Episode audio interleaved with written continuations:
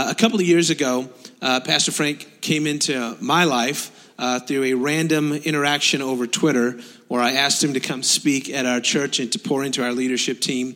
And uh, not only did he respond and, and, do that, he's continued to come and uh, comes twice a year. And uh, maybe we can keep it that way, right?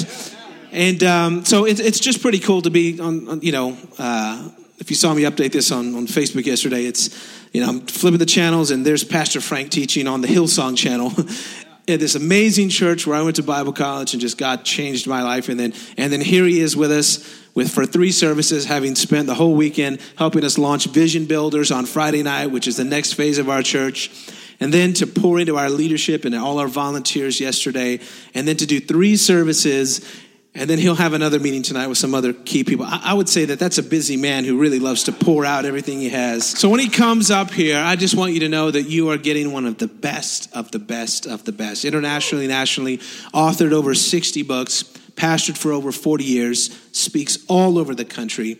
The calendar is always full, but he makes room for us. And um, some of his products are still back there. He doesn't want to take any of it home, so let's buy it all up, whatever's left. There's very little left. Most of it's gone, so make sure you get that as you exit today. But uh, do me a favor. Let's stand up and honor this great man of God, this great friend to our church, and a great friend to me, Pastor Frank Damazio. Good morning. Good morning. And be seated. Thank you very much.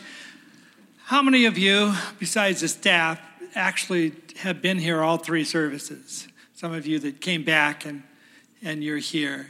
All right. If, you, if you're not staff and you were here all three services, help yourself to any of my free, I'll give you a free book.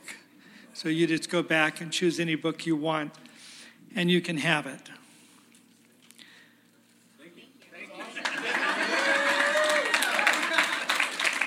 Remember, you've had to been here three times.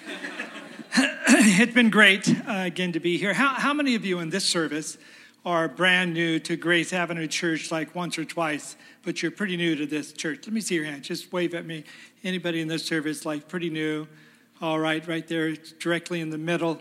Great. Well, uh, thank you for being here. And uh, next, uh, next Sunday, you'll get to hear the, the bishop himself. And uh, so if you don't like what I do, just say, well, we'll try one more Sunday. And, uh, and you'll get to hear Daniel, and he's a great preacher. And it, it's, uh, give him a hand, give Daniel a hand.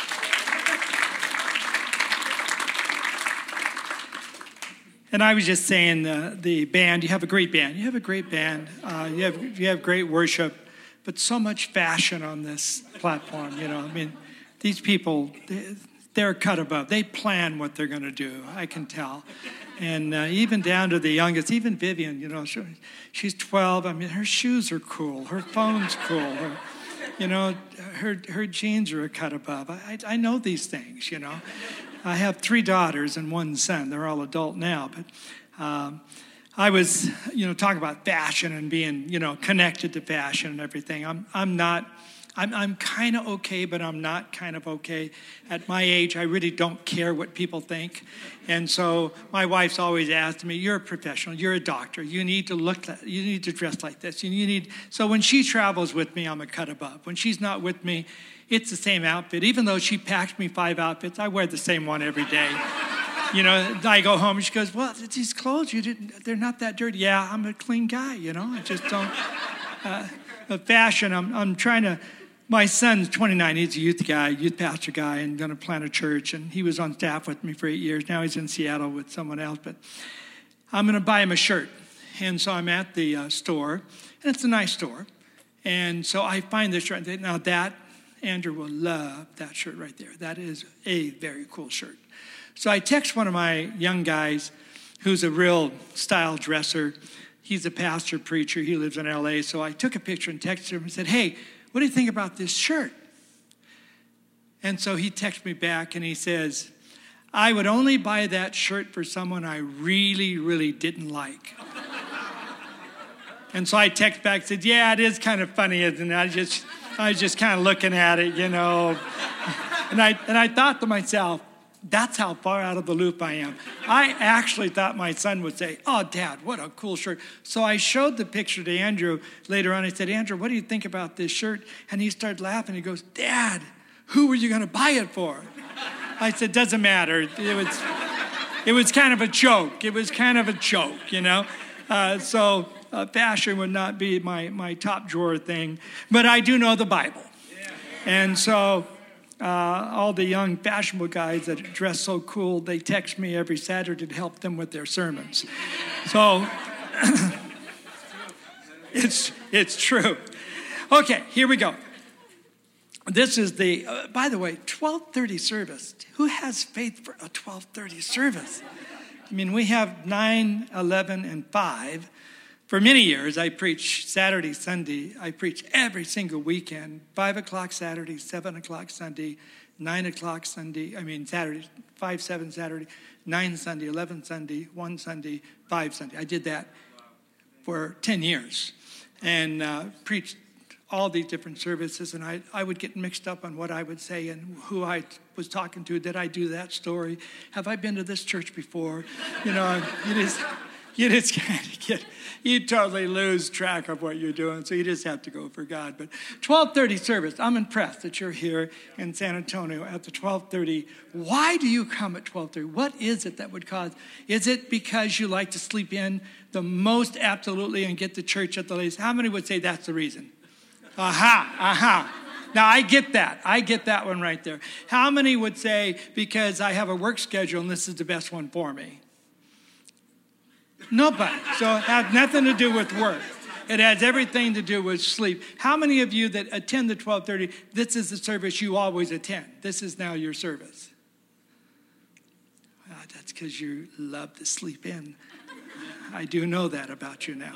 Okay, well, that's great. Uh, I'm, I'm impressed that you're here at all. I always say to my people, I'm just, it's a miracle that you're here at all. Uh, so I'm glad you're here. Now let's go to the Bible. Here we go. Everyone say the word favor. favor. I'm talking about favor today. We're going to talk about seven things. Hopefully, I'm going to give them to you. I've not given them to any other service yet.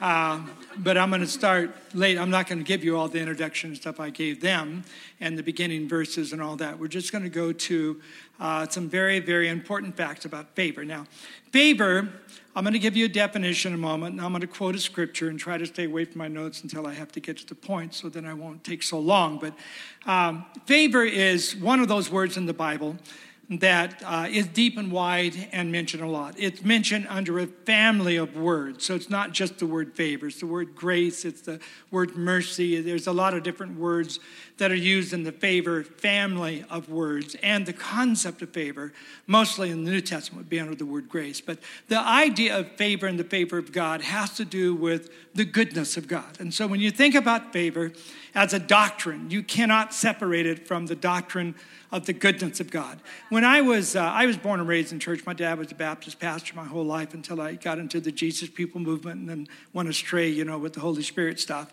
And so the, the, the Baptist thing didn't go so well. Uh, but my dad was a Baptist preacher and uh, had that his whole life. And so for me, I was raised with the ideology, at least this is the feeling I got as a young guy, that God was kind of mean. He was kind of mean. And he was a God that likes to uh, spank people, and uh, he's waiting to get you for what you do. And uh, if you don't do everything right, you have to start over. It's a report card kind of a thing. And you don't skip a grade, you got to pass. I mean, it was, it was really, whether they preach it that, that way, that's why I heard it. It's, I never saw God as liking me. I always saw God as after me. I never saw him really catching me. He was after me. And, and he was always waiting around a corner with the bat. When I came around the corner, he's going to smack me and say, I've been waiting for you. I've been waiting for you right here. Uh, because you're a wicked boy and you need to get smacked. And so that's kind of how I felt about God. Uh, and it wasn't really until later with the Jesus People movement, some other things, that I began to unwind some of my feelings. But um, and understanding about the goodness of God, that God really liked me the way I was. That was hard for me to get to. That was actually unbelievably hard for me to get to. I didn't think God liked me. And I didn't really think God would like to make a good plan for me because the plan He would have for me would be for me to marry somebody ugly and send me to the mission field. That's what I thought. You know, that was my fear, is that that's what God would make me do. I'd marry an ugly woman, he'd send me to the mission field, and he would say to me, and that is what you have. That's what I chose you for, and, and you're just going to have to embrace it and go with it, Frank. And so that was, even as a young guy with the youth camps, I wouldn't go to the altar because I was afraid that's what would happen. I'd end up with, you know, an ugly woman in Africa. And so this would be, now I'm, I'm, I'm being a little facetious, but it's, it was really what I believed that God wasn't going to do me good, that I wasn't really going to get something I liked. I really would have to live a life of sacrifice and, and you know, discipline, and I'd have to, everything that's fun is sin. And so I'd have to get rid of everything that's fun, even sports. Even sports was in those days kind of looked down, especially if you tried to play on Sunday, you know. And so God for me was not an easily embraceable concept until I really got saved. I wasn't saved in my dad's church, believe it or not. I never got saved. I was religious. I went to church, but I was never born again. I wasn't born again until I got into the Jesus People movement. When I got born again, I changed. I mean, it was like, oh my goodness, this is what they were talking about. I was born again, but I was born into the goodness of God. That, that Albie, who was a center fielder for the Los Angeles Angels, is the guy who got me saved. And I was a baseball player, and so he was a scout and I was in his house, and that's how I got to Jesus. And I never met anybody that talked to me like he talked to me about Jesus. And so I met Jesus for the first time, and then I got baptized in the Holy Spirit. I can remember the night I got baptized in the Holy Spirit. Um, long story there, but the night I got baptized in the Holy Spirit, I remember thinking this thought so clear, like yesterday. Why didn't anybody tell me about this? That's the thought I had. It's because I, ne- I never knew zero about it. And I thought, why didn't anybody tell me about this? I'm going to tell everybody about this because this is unbelievably great. I mean, I was smacked by the Holy Spirit. So, coming into an embracing of God for every single one of us, it's, it starts with Jesus loves you more than you could ever, ever imagine and that Jesus is for you even when you're not for Him. And Jesus loves you when you mess up. And Jesus doesn't love you better and more when you do good and less when you do bad. That was my whole life. More when I do good, less when I do bad. So I got to do good to feel good, but then if I do bad, it's going to be bad. And so God does. That's not the Christ you serve. The Christ you serve is good. He's a good God. And He wants to bring good things into your life. And He wants to break you out of the guilt and other stuff that might get you uh, thinking wrong. Now, the word favor is the word that describes God's attitude towards you. The word favor is the doctrine of love, mercy, and goodness rolled into one concept. It's how God loves, it's how He is merciful, it's how much grace He has for you. And that all rolled together is called the favor of God in your life. You can't earn it. You can't find it. You can't, you can't somehow get God to, to favor you. Uh, if you do certain things, that favor only comes through Christ. When you accept Christ, you align with God, you align with favor, and the favor of God is now upon your life. Whether you know it or not, feel it or not, want it or not, the favor of God come through the person of Jesus Christ, whom you accept. And Jesus says, and I'm going to do you good. I'm going to lift you up. I'm going to heal your heart. I'm going to do some things that no one else could do for you. And I'm going to do it, and I know you the best. And I love you the most. I know you the best, and I love you the most. That's a great God to serve right there, who knows the best and loves you the deepest. Now, in Luke 4, where Jesus starts his ministry, Luke 4, 16 through 19, Jesus quotes from Isaiah chapter 61, verses 1 through 4. Isaiah 61, 750 years prior to Luke 4. Luke 4 is Jesus' beginning of three and a half year ministry. Luke 4 is from Dr. Luke, the best writer of the four Gospels, in my opinion, who's the most systematic, who used Isaiah the most. He's going to quote Isaiah chapter 61, Jesus in reading in the synagogue. So Luke is the one who is writing the gospel, and he's saying, Now, this is what happened. Now, when you read Luke chapter 4, it simply says that uh, when Jesus came to Nazareth, where he was brought up. Now, Jesus is brought up in Nazareth. There's only 6,000 people, small community. He's a carpenter. Everybody knows everybody.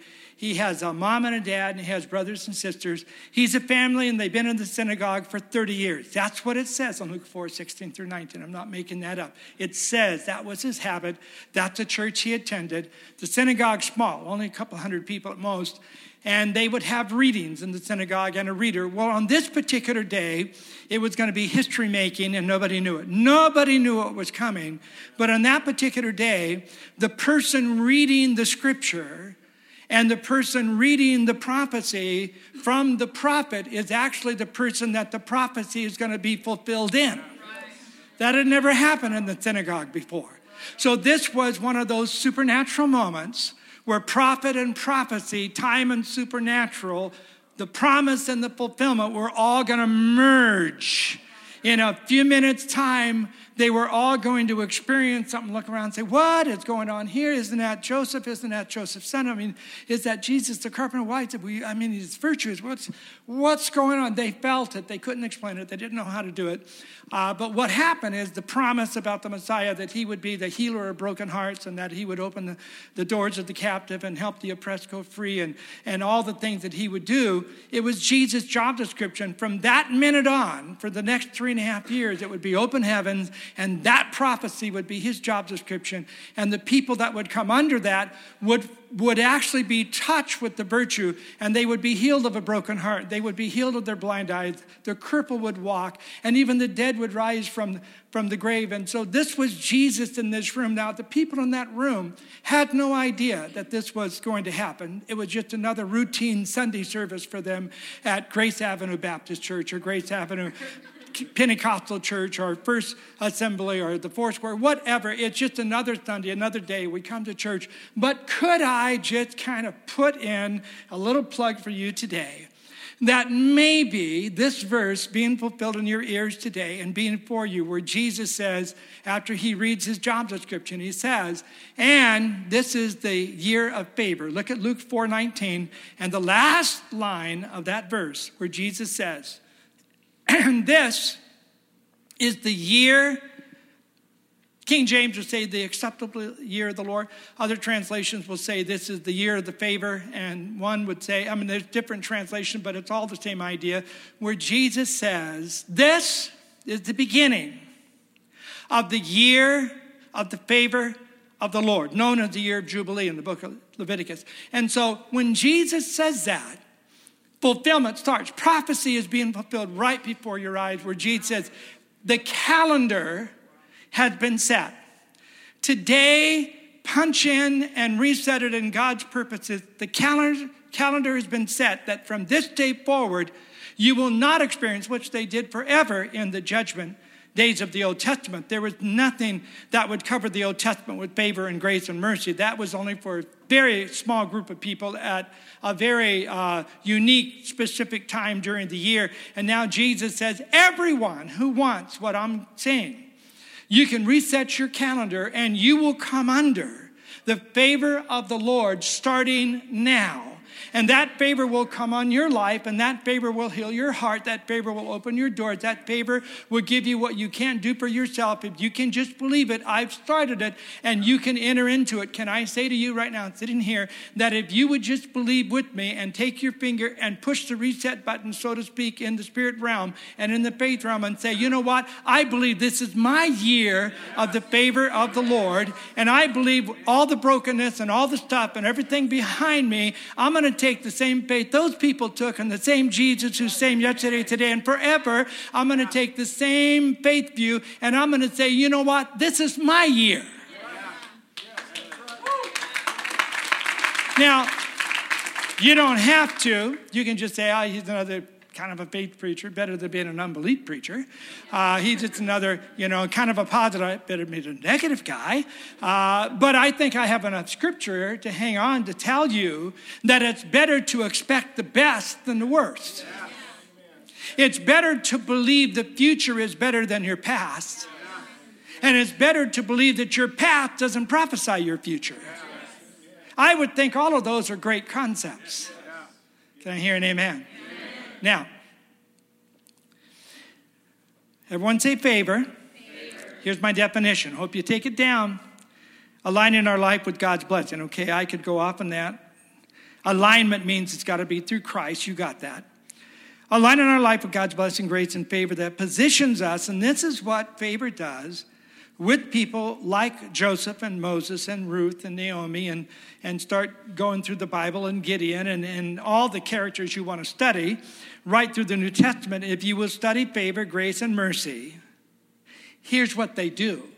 I, I just simply put the word study together for you to say if favor comes on your life, which it already has if you know Christ, you'll have increased influence. Joseph went from the prison to being prime minister, I would call that increase. You'll have supernatural turnarounds, like Elijah in the cave, and like Ruth and Naomi, and like, I mean, you'll have limitations broken off your life, like Gideon. You'll have dreams awaken, things that have died inside of you that'll awaken again, come back to life. Come back to life. I've had dreams die on me. When, when I started my uh, uh, educational program, you know, I did my bachelor's, did my master's, Oral Roberts University, then I started on my doctorate. And then I took the church in Portland, couldn't finish my doctorate. And one day my wife said to me, she says, Frank, you need to go back to school, finish your doctorate. I said, Sharon, if you haven't noticed, I'm just a little busy with this church and the transitions and the college and 187 people on staff and all the stuff we're doing with changes. I said, I'm overwhelmed with what I'm doing. She says, You are, but you need to get out of this overwhelmed culture you're in and go do something for yourself. Well, you know, my wife kind of prophesying to me. And it was like a dream that I said, Well, I'll never finish my doctorate, that's for sure. That's gone. I'm just going to have to now give myself to pastoring this church. But I didn't. I, the dream awakened. And my wife had already gone to the executive team and said, I think you should pay for Frank's education. you know, he gave up this to come here. You guys should honor that. Maybe you should pay for it. I could have paid for it, but thank God for wise wives.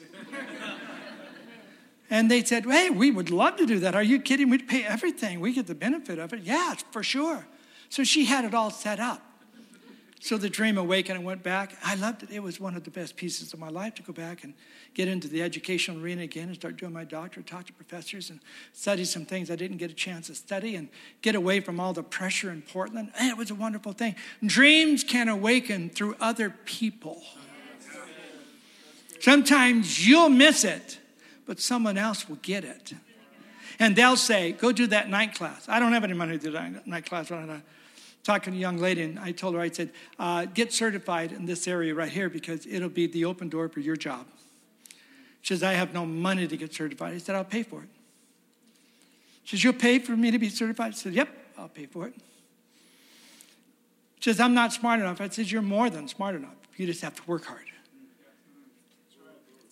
a dream awakened again in her to say, and I could get a better job. I said, You get a much better job, a much higher paid job, and a much more secure job if you will get these things certified. You already got your education, but you don't have those certificates right there to certify you in those financial areas. And I said, If you'll do that, you'll have more open doors than you could ever imagine. Why? Sometimes it takes someone else close to you to dream for you. It's true. And you need to listen to people that dream for you. Because sometimes you don't see the good in you like other people see. You don't see the open doors like someone else would see. Oh, you should do that because that will, and you can't even see it. Listen to parents and uncles and aunts and pastors and leaders and friends and, and people that might just throw something your way today or this week and say, Why don't you do that? And increase your influence and your reach and your life. All right? Supernatural turnarounds would be another one. Limitations, dreams, missed opportunities, redeemed. I, I, would like to preach that one thing right there. And wide open new doors of possibility that come. Missed opportunities. Uh, America lives with regret. It's a big, it's a big emotion in America.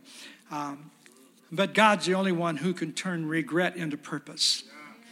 And things that you missed come back around better than when you missed them. Things you messed up. Now, this don't try to mess it up. But I'm telling you, things you mess up can come back around by God's grace better than when you messed them up.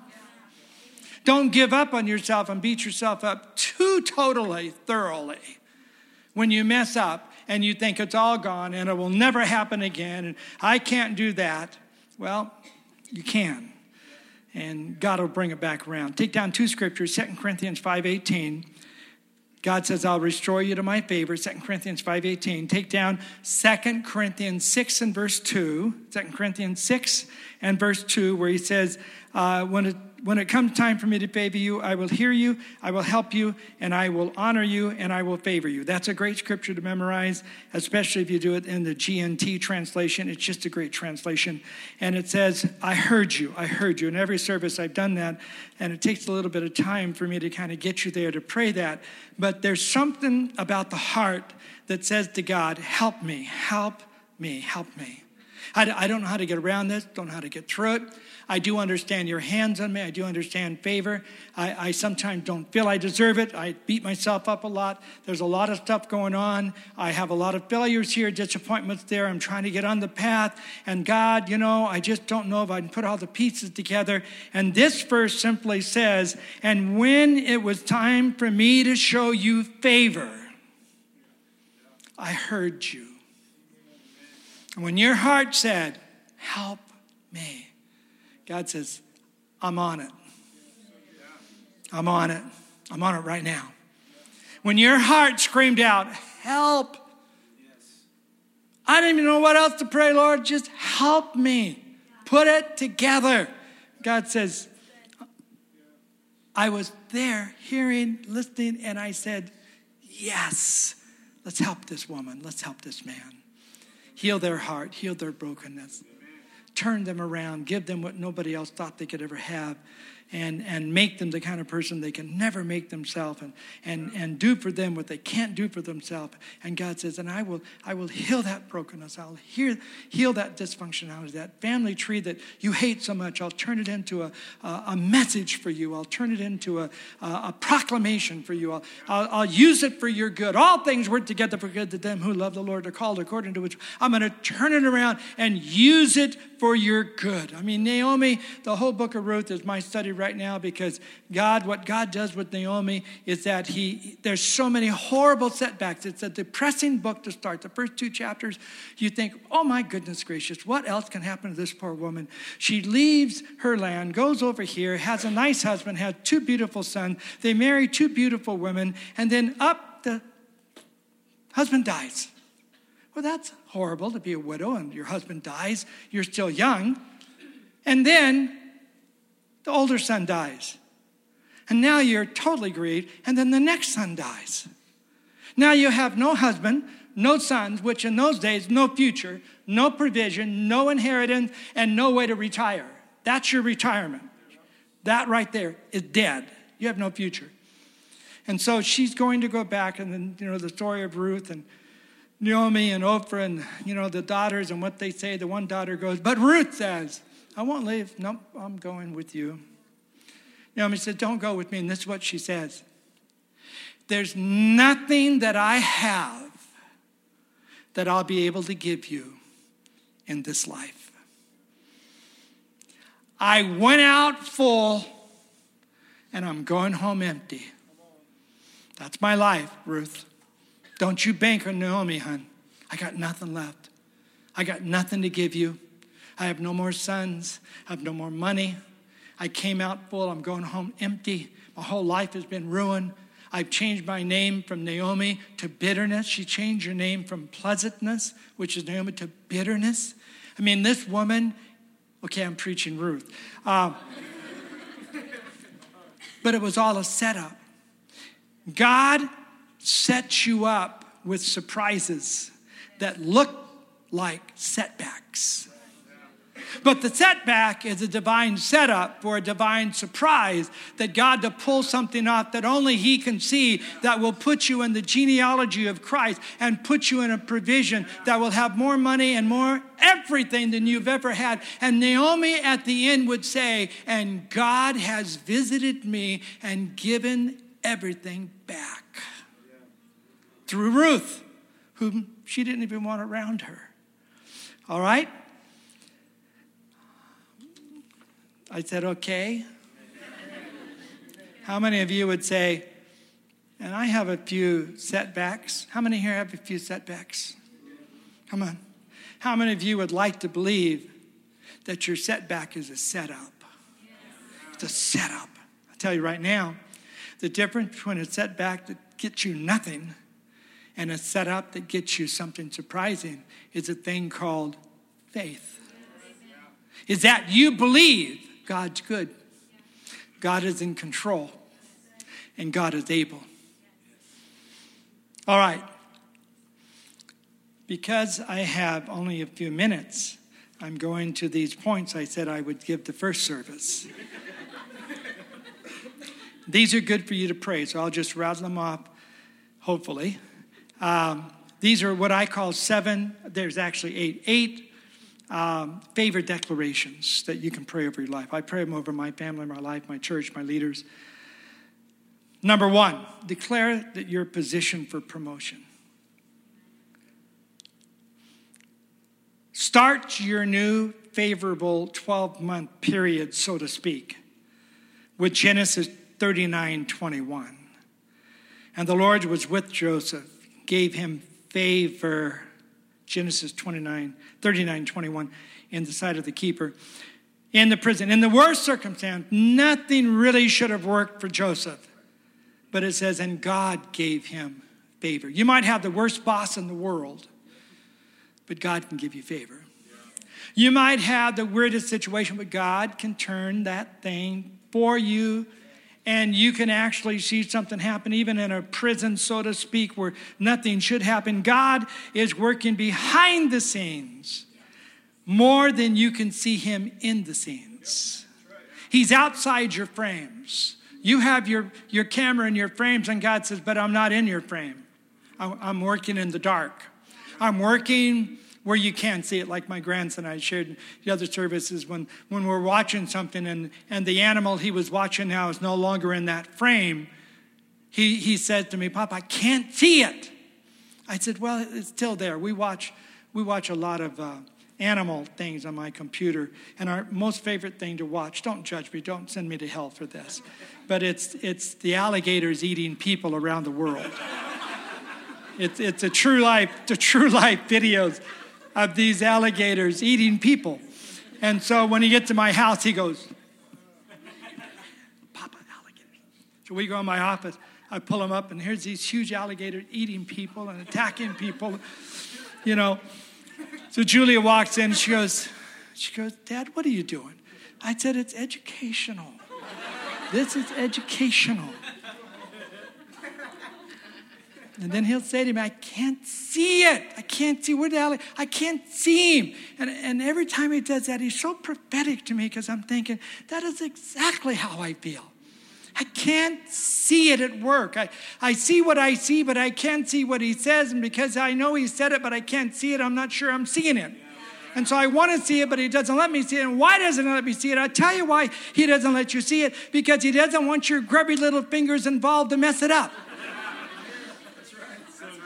That's why you don't see it all the time. Because you would get involved and say, okay, I can help you now. I got it, God. I got it. I got it. I know how to work this out. One of my favorite phrases, here it is. If you see a turtle on a fence post, you know it didn't get there by itself. If you see a turtle on a fence post, this is deep theology right here.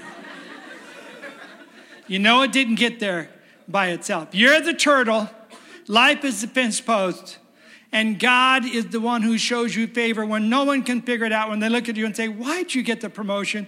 And you just say, Have you ever heard the thing about the turtle?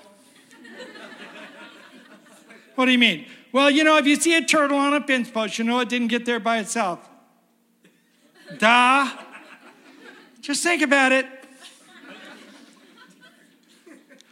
God favors people so many different ways. I have so many great stories on these points. That's my problem. My mind is like, it goes on. I just want to tell these stories. But number two, declare that you're positioned for influence. And, and I want you to think that you're influence. You know, actually, uh, each one of these points could be a whole sermon, but actually, influence is the greatest treasure of life. In influence is the most powerful treasure in life.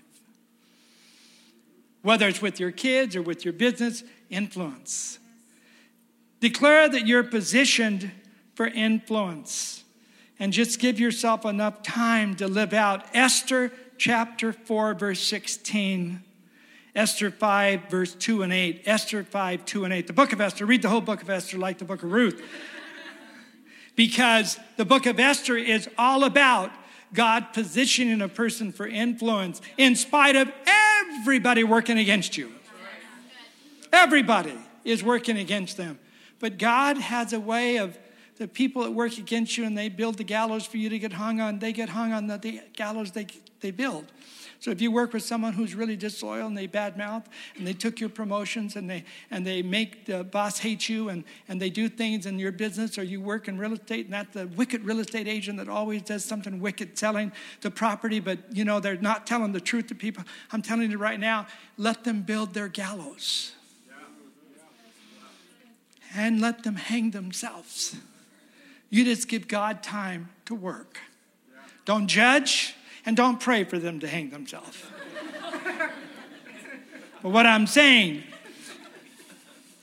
please don't walk out and say, Boy, that's a funny preacher. But I, I like him. I'm going to go pray for my boss to hang himself. Number three, declare that you're positioned for blessings. And, and hopefully you know this, but the word blessing means to endue with power to succeed. So when we talk blessing, we're talking about God putting on you what you need to be successful. Success in God is a lot different than in the world, but there still are a lot of things that we can relate to biblically about being positioned for blessing. Number four, declare your position for marketplace success. Think about it.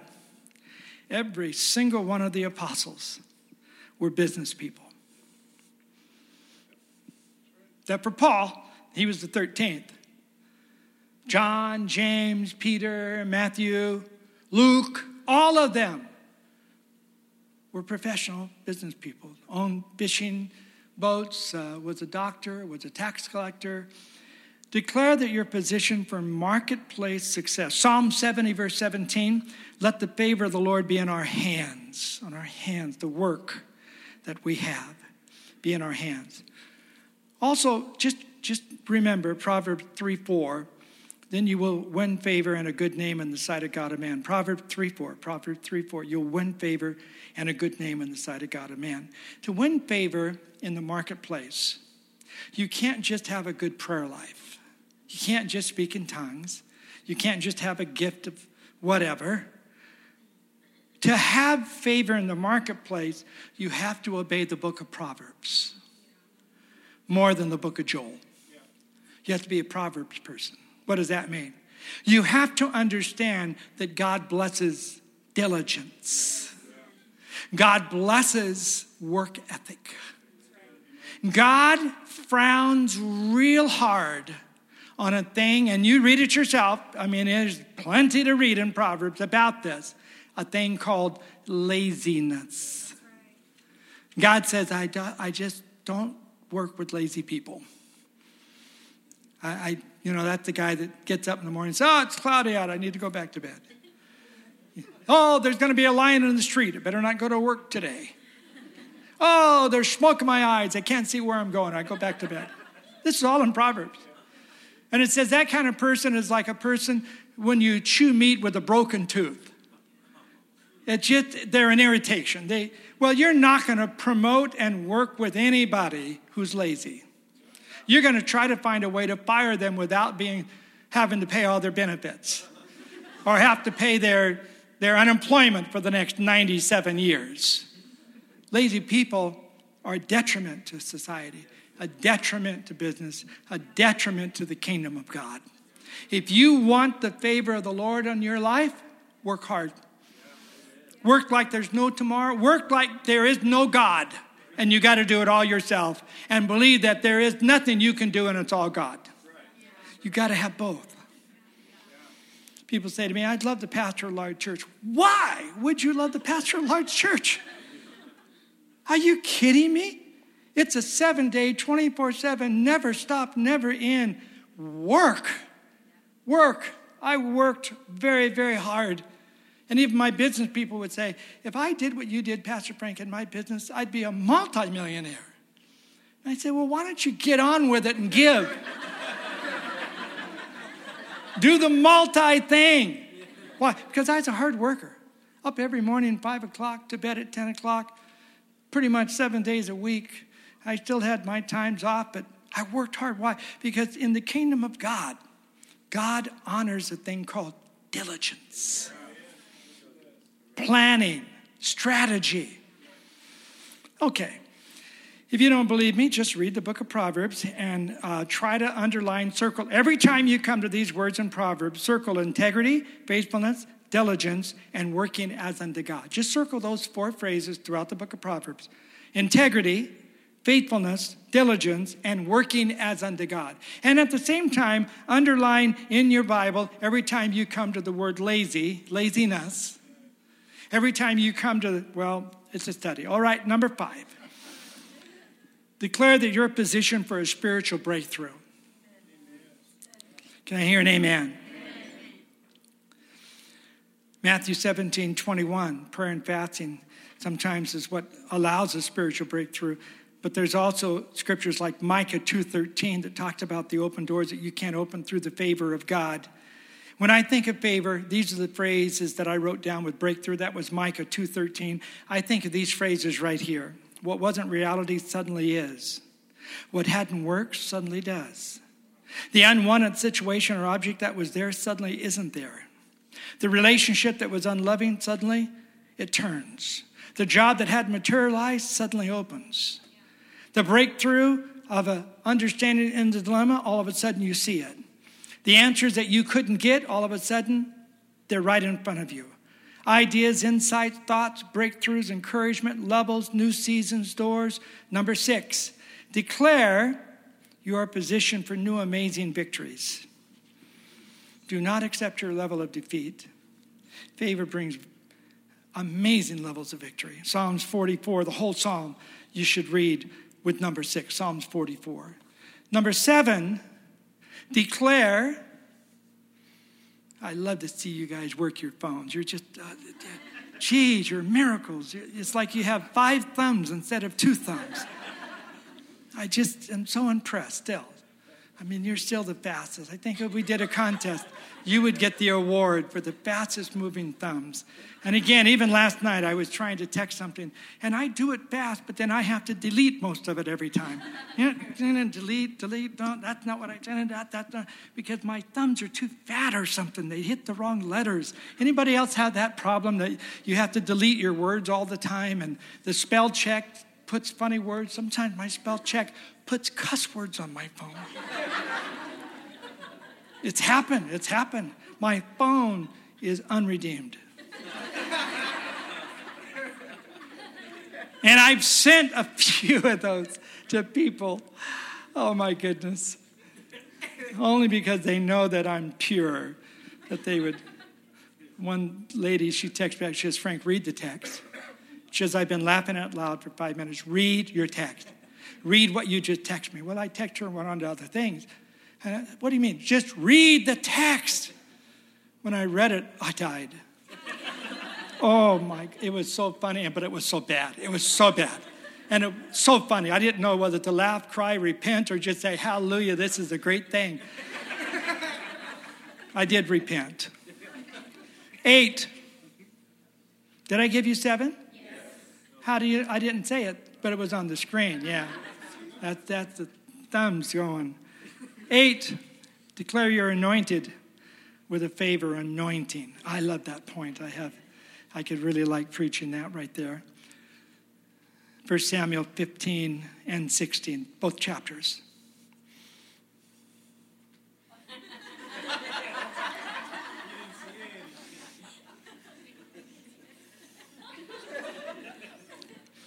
I know your trickery.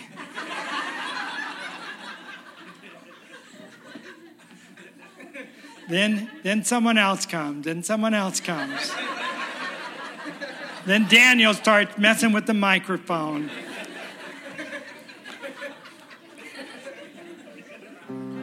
First Samuel 16, 22. Please let David stand before me. What a what a fantastic verse. For he has found favor in my sight. 1 Samuel 16 13, he anointed him, and from that moment on, favor came on David. And that's what Saul couldn't match. See, that's why Saul was so ticked off at David, because David, no matter what happened, he had favor. When the women wrote songs, they favored David. Saul had killed his thousand, but David's killed his ten thousands. Saul says, I don't like that song. And when David went out to slay the giant, just a few pebbles kills the giant. That's favor. When, when David is in the middle of the war, I mean, every point of his life was something he couldn't do for himself. And God says, But I, I like this kid. My favor's on him. And I'm going to do for him what I haven't done for you, Saul because your heart, your heart's wrong. I give you a little hint. Want to walk in a lot of favor, which all of us do, it's a heart thing, not a head thing. It's your heart. How's your heart?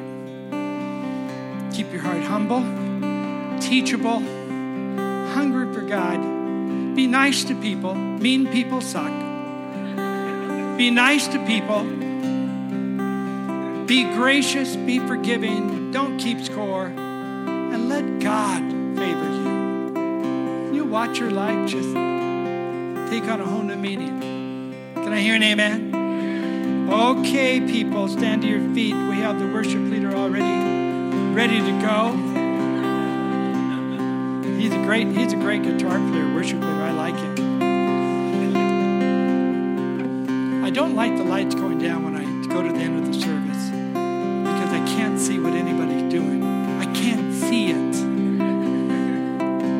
know you go dark back into your worship. Uh, but I'd like, I'd like you to lift your hands. First of all, before you lift your hands, is there anybody in this room that doesn't know Christ? Is away from Christ, away from God, got beat up, got off track? And you know from the worship, from my preaching, just from your feelings, that you need to turn your life to God and get back on track and you say, Frank,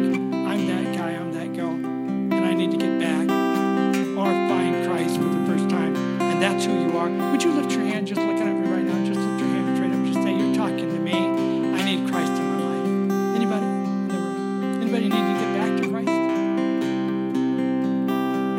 So the 1230 group totally a redeemed group. Okay, good. How many of you need some breakthroughs in your life?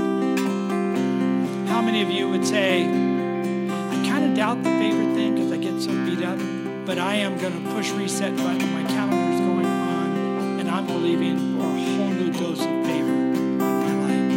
Both hands toward God and just, just accept this.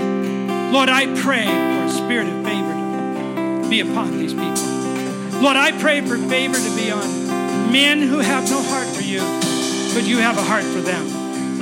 Lord, I pray for favor for jobs and promotions and business and financial prosperity, relational healing. And I'm praying for favor to pop up all around these people's lives heal the brokenhearted, bring healing to the hearts of people.